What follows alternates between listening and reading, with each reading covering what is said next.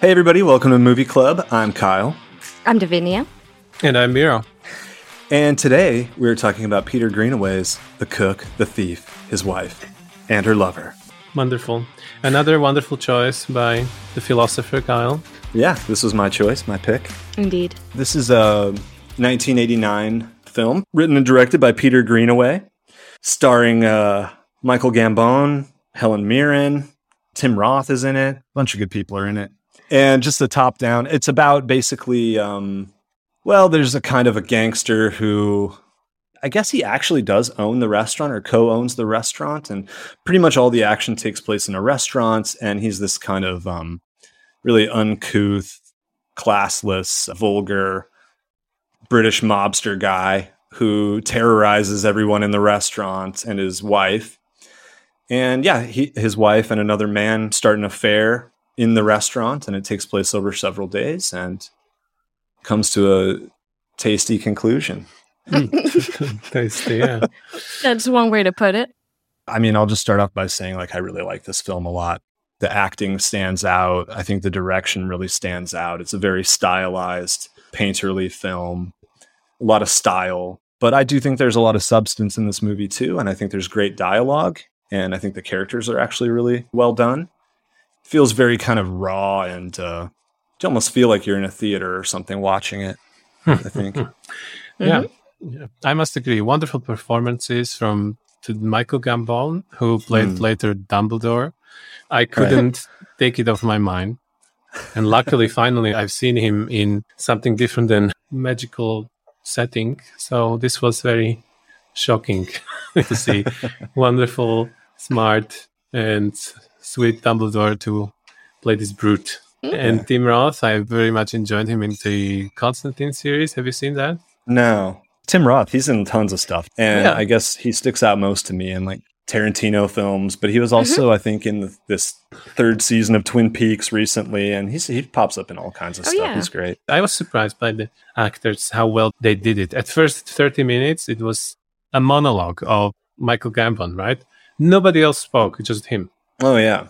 then I, I would guess like something like 90 to 95% of the dialogue in the movie is him anyway. Yeah, I mean, even yeah, after other characters start to talk, it's Absolutely. completely dominated by him. So props to him that he could hold that cadency and the same tone all the time. Mm-hmm.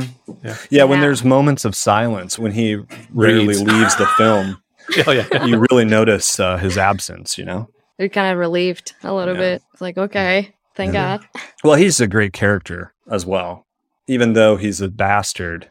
he does portray very well the aggressive husband, the abuser, because mm-hmm. it was the moments there where when Georgina, his wife, told her lover that she met in the restaurant.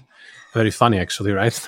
they just looked at looked at each other across the tables, and then suddenly, sex in the bathrooms. Ooh, okay. Well, I mean, I, at, at the point where you're married to him, Oh yeah, I I Oh, guess yeah. any kind of sense of uh, actual Yeah, man. class or intelligence yeah, or yeah, yeah. introspection would be quite attractive. the lover was Michael. So she told him how he's abusing her, and in on the surface it doesn't look like it, and that's exactly what it is in real life. Right? On the surface it doesn't look like it. They kind of have this back and forth. I don't want to say pretends he loves her, but he shows to the public that he loves her, and then in the private he abuses her, and then she Yeah. looks like Mm. she looks like silent, scared all the time, and then latching on every man.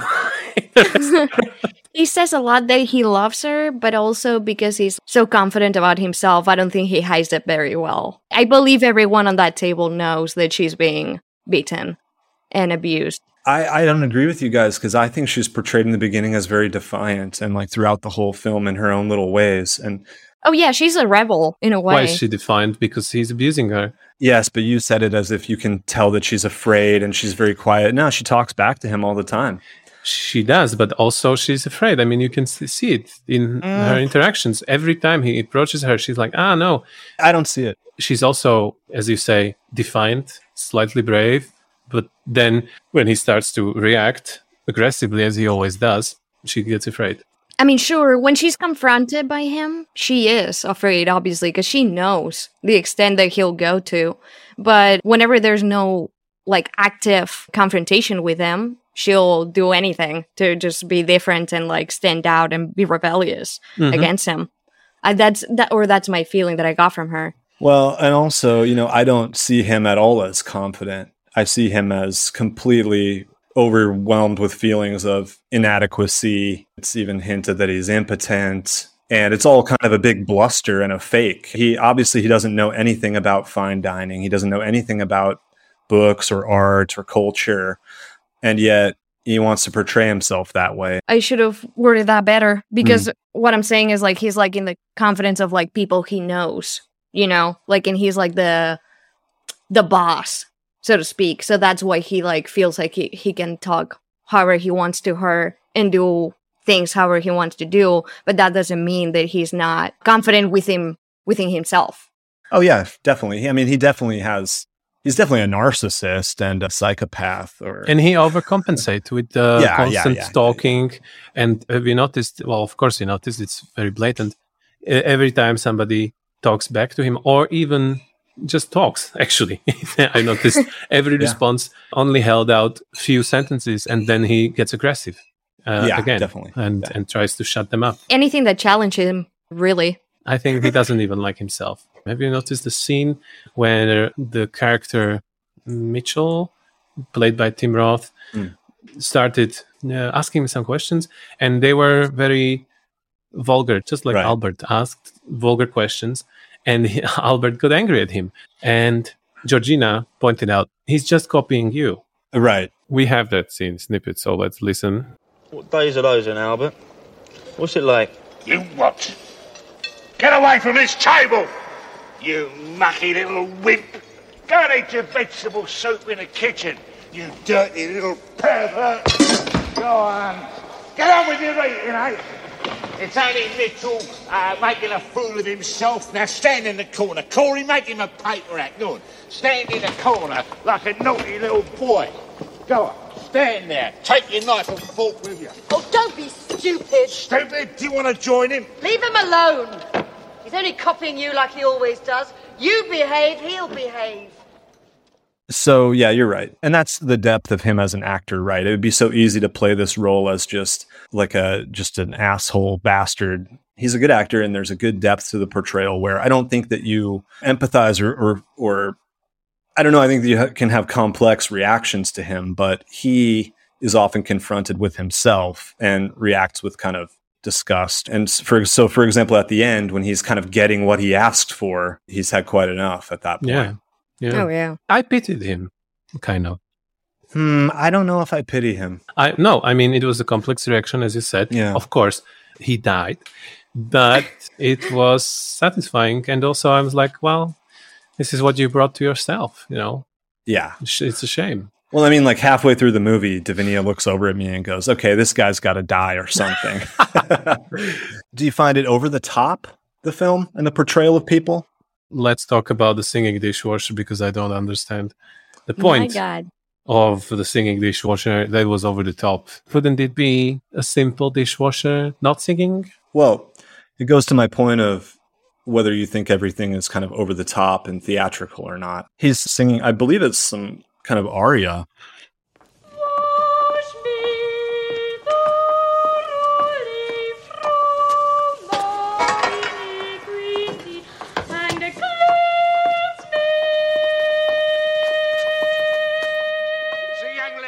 Wash me so I am whiter than the snow. Well, it's one of the interesting ways that the film kind of blends time periods. I think it's definitely meant the that character is obviously it represents some sort of like an innocence. Plus, a good way to get you to hate a character is for them to beat up like a nice little kid. I, I would say there's something very operatic about it, and so I Yeah. think that's part of it. I think it's to lend it that kind of connotation of an opera. I was, of course, disturbed when Albert dragged the Mm. dishwasher to the car with Oh my God. Georgina. I was Yeah. slightly scared what's going to happen and what is going to be shown. Right. What is happening But here? Luckily, yeah, luckily he, he escapes from the car.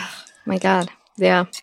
That's another interesting point, maybe that you thought maybe anything could happen. You were scared of what would happen or be shown. Yeah. Did you find it satisfying in the end? Do you think it went far enough in the film in terms of the actual violence and stuff that it showed? So in the end, Georgina decided that it will be a good revenge to cook Michael, her lover, Right. and let Albert eat him because he killed him. That is the violence you are referring to. Yeah. I think that was too much. Cooking Michael, why? Also, why did he made it so obvious? I mean, he cooked him whole. He could have made burgers from him or something. Basically, I believe it's just to give him a taste of his own medicine. That's what he boasted about, right? Yes, oh, yeah. I'll I'll kill him and I'm eat him. Yeah. Right. You know. In that case, I think Georgina was too eager to kill him, and he only had a small bite before she shot him in the head. In the case that we are going with the cannibalism route, let's let him eat it whole. Yeah, eat him whole, all, all of him, and then I would shoot him after That- he gorged himself. That- as, as Georgina said, I know how you like to gorge yourself. That's why I brought it up because I think that's anyone's first inclination if they were directing or making the film to make him eat a lot of it. He knows it's over for him, basically. And he could stay alive for longer by eating more.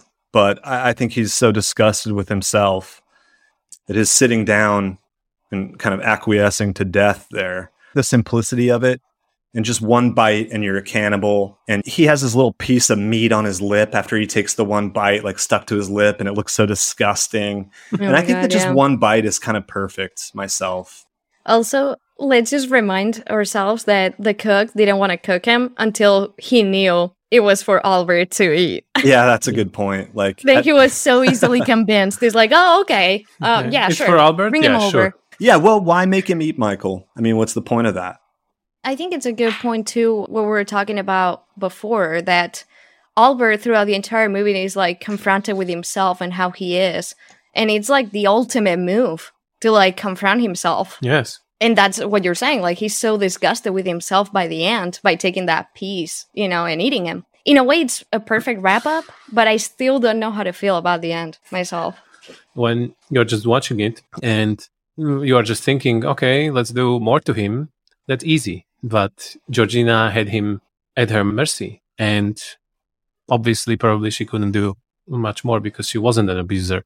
She just exacted uh, revenge. if we water it down, she is the furthest possible that she could be from Albert. Therefore, she's not going to act like him. Yeah. We see throughout the entire movie again, she's aroused by intellectual men. She's more refined than him by miles. She's not going to be like him. I think that it really speaks to the sensibilities of the director. I mean, you can imagine if this movie was directed by like Quentin Tarantino, for example, that, you know, all Oh. kinds of torture would have been exerted upon him and he would have had his penis shot off and Yeah, ears Um, cut off, penis, everything. But I, Yep. but I don't think that's what's satisfying. I think the look on his face was all that she needed before the end. Mhm. I think she had her little exactly the view of him she wanted to have, and that was enough. Well, let's move slightly away from violence and let's mention the sets. Um, Oh, If you notice, different sets have different colors. Yeah. Mm-hmm. oh yeah, the front of the restaurant was blue, the kitchen was green, and the restaurant itself, the seating area was red. and the bathrooms were white. I think this film is so like visually interesting, and I really think you know that there's that expression like every frame a painting. I haven't seen any other Peter Greenaway films. Actually, I've always meant to and wanted to, but I know that kind of all of his films have a root in painting, and this film itself was inspired by the painting that's seen in the back of the restaurant. And I think all of his films are either inspired by a painting or have something to do with painters. And I th- believe that he himself was a painter until he realized that he could combine that with music. And so Hmm. then felt that cinema was, I don't know, superior, but what the medium he wanted to work in. Well, I think that this could have worked also as um, a play. Yeah. I wonder if it's ever been performed as a play anywhere. I wonder if anyone's ever adapted it. Oh yeah. Or you could do a full blown opera somehow out of it, Feel like a totally different adaptation. Actually, do an opera. You pretty gotta good. keep that in. I could do the little voice, of, "Wash me." but it's funny, you know, because um, you know, the other characters also. Just going back to the boy for a minute, like the other characters react to him singing too. Like he's he tries to sing while they're eating dinner, you know, and they're they're like, "I maybe we could just." leave the singing alone, you know. And it's funny because they also do other weird, kind of surreal things with that boy. Like they're washing him in the sink at one point, like giving him a bath. He's getting like a Oh, haircut yeah. back there. And actually, his name is Pup. Poor guy, though. It was vile. It was vile what they did, did to him, and it was also vile what they did to Michael. Oh my god, Michael. Yeah. Well, and Albert find out, which also, how stupid is he? Like, the whole table knew, right? Whole table Yeah. knew what, wa- what was happening. She's going to the toilet five times the dinner for long periods of time, and finally, somebody told him, and he lost it completely. And Georgina and Michael heard him in what was it? Cheese, cheese, cheese storage, or something like that. And then they escaped. What do you think about the, their escape route? There were two trucks in front of the restaurant Mhm. with seafood and meat, and they stayed there all the time until the meat rot. One of those trucks took Georgina and Michael to their hiding place in book depository. Let's take a note, though, that they were also naked in that truck. So I don't understand why they had to leave in the truck with rotten meat. They could transport them somewhere safely. Yeah. It was easy to like pull the truck up and get them in there and take it away. They were naked. safely with salmonella in the air. Oh my god, yeah. well, it's the best they could do, you know? I guess they were there, prepared, they were open. Might as well. Who wants to say what happened to Michael? Holy moly. I had to turn away a little bit because I was like gagging. I'll tell you that. Georgina leaves for a second. They're in this like library or like um Book depository. a book depository. And so they're the two of them are there. They're trying to stay away from Albert, but lo and behold, Albert's torturing the kiddo. Pop. and he basically sends him to the hospital. And so Georgina leaves to go visit the kid. And obviously, Albert takes the chances to go fetch Michael. Because Michael's such a book lover, they decide that it would be a wonderful idea if they fed him books until he choked to death or some other cause of death. Pretty gruesome, but it's actually interesting how much they don't show, how much is implied, and the framing of Spica is in front of him for most of it, but you know what's going on and you can hear the sounds. It's another great example of framing and You have to say it harder. Spica. Spica. Yes. Of course, there is a little revolution at the end, Mhm. revolution of the restaurant. I mean, are these the most hospitable pe- restaurant employees of all time? I mean, they're willing to help you have an affair. They'll shower you, bathe you. They'll bring you all just because you're their customer. they knew that Georgina is wife of Mr. Spica, and they also everybody knew that he's abusing her. So I think they took pity on her, and it's like, okay, she's having some happiness, so let's protect it because we know Spica would kill her immediately. There's actually a theme of hospitality in this film, receiving and taking care of strangers, guests, and visitors. The guy in the beginning, they have no reason to wash him and clean him, and they don't even know him, presumably. And, and the way that they take care of the boy, for example. And I think as soon as, you know, they, they dealt with the aftermath of Spica, no matter who it was, I think. And they were even still respectful and everything to him until, you know, Until they cooked Michael. Whereas Grand Budapest Hotel is just a murder mystery that isn't even a mystery. Well, let's agree to disagree in there. And listeners at home can watch it and decide on their own. All right. Hereby, I announce voting phase of the movie club. Dun dun dun. Da, da, da. All right, boy, I give it an eight. Eight out of ten for Kyle. Yeah, Mhm. eight out of ten. It's fantastic film. I just like to leave room at the top, you know. What Yeah. about Mr. Vinia? Well, not to Don't be you a dare! copycat. Don't you dare to say eight out of ten. Uh, not to be a copycat, and I thought of it yesterday, not today. Hmm. It's an eight for me out of ten. I love you, babe. It's You know? disgusting.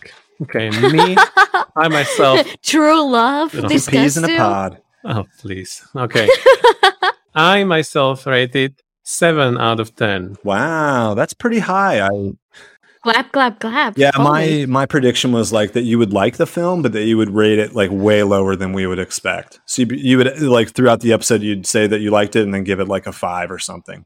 Because you often do that. You often seem like you like it, but then you'll give it like a really low rating. It's just something I've noticed over the over time. Okay, I will look into it. Yeah. And there you have it, folks. You just heard a review of the movie The Cook, the Thief, His Wife, and Her Lover. Our average rating for this movie is 7.7 out of 10. Tell us more what you thought of this episode on Twitter at Movie Club underscore pod. We'd be happy if you would rate us as well on your favorite podcast platform, where you can also find more movie reviews by the Movie Club. You can join our Movie Club Patreon page by subscribing to one of our membership tiers.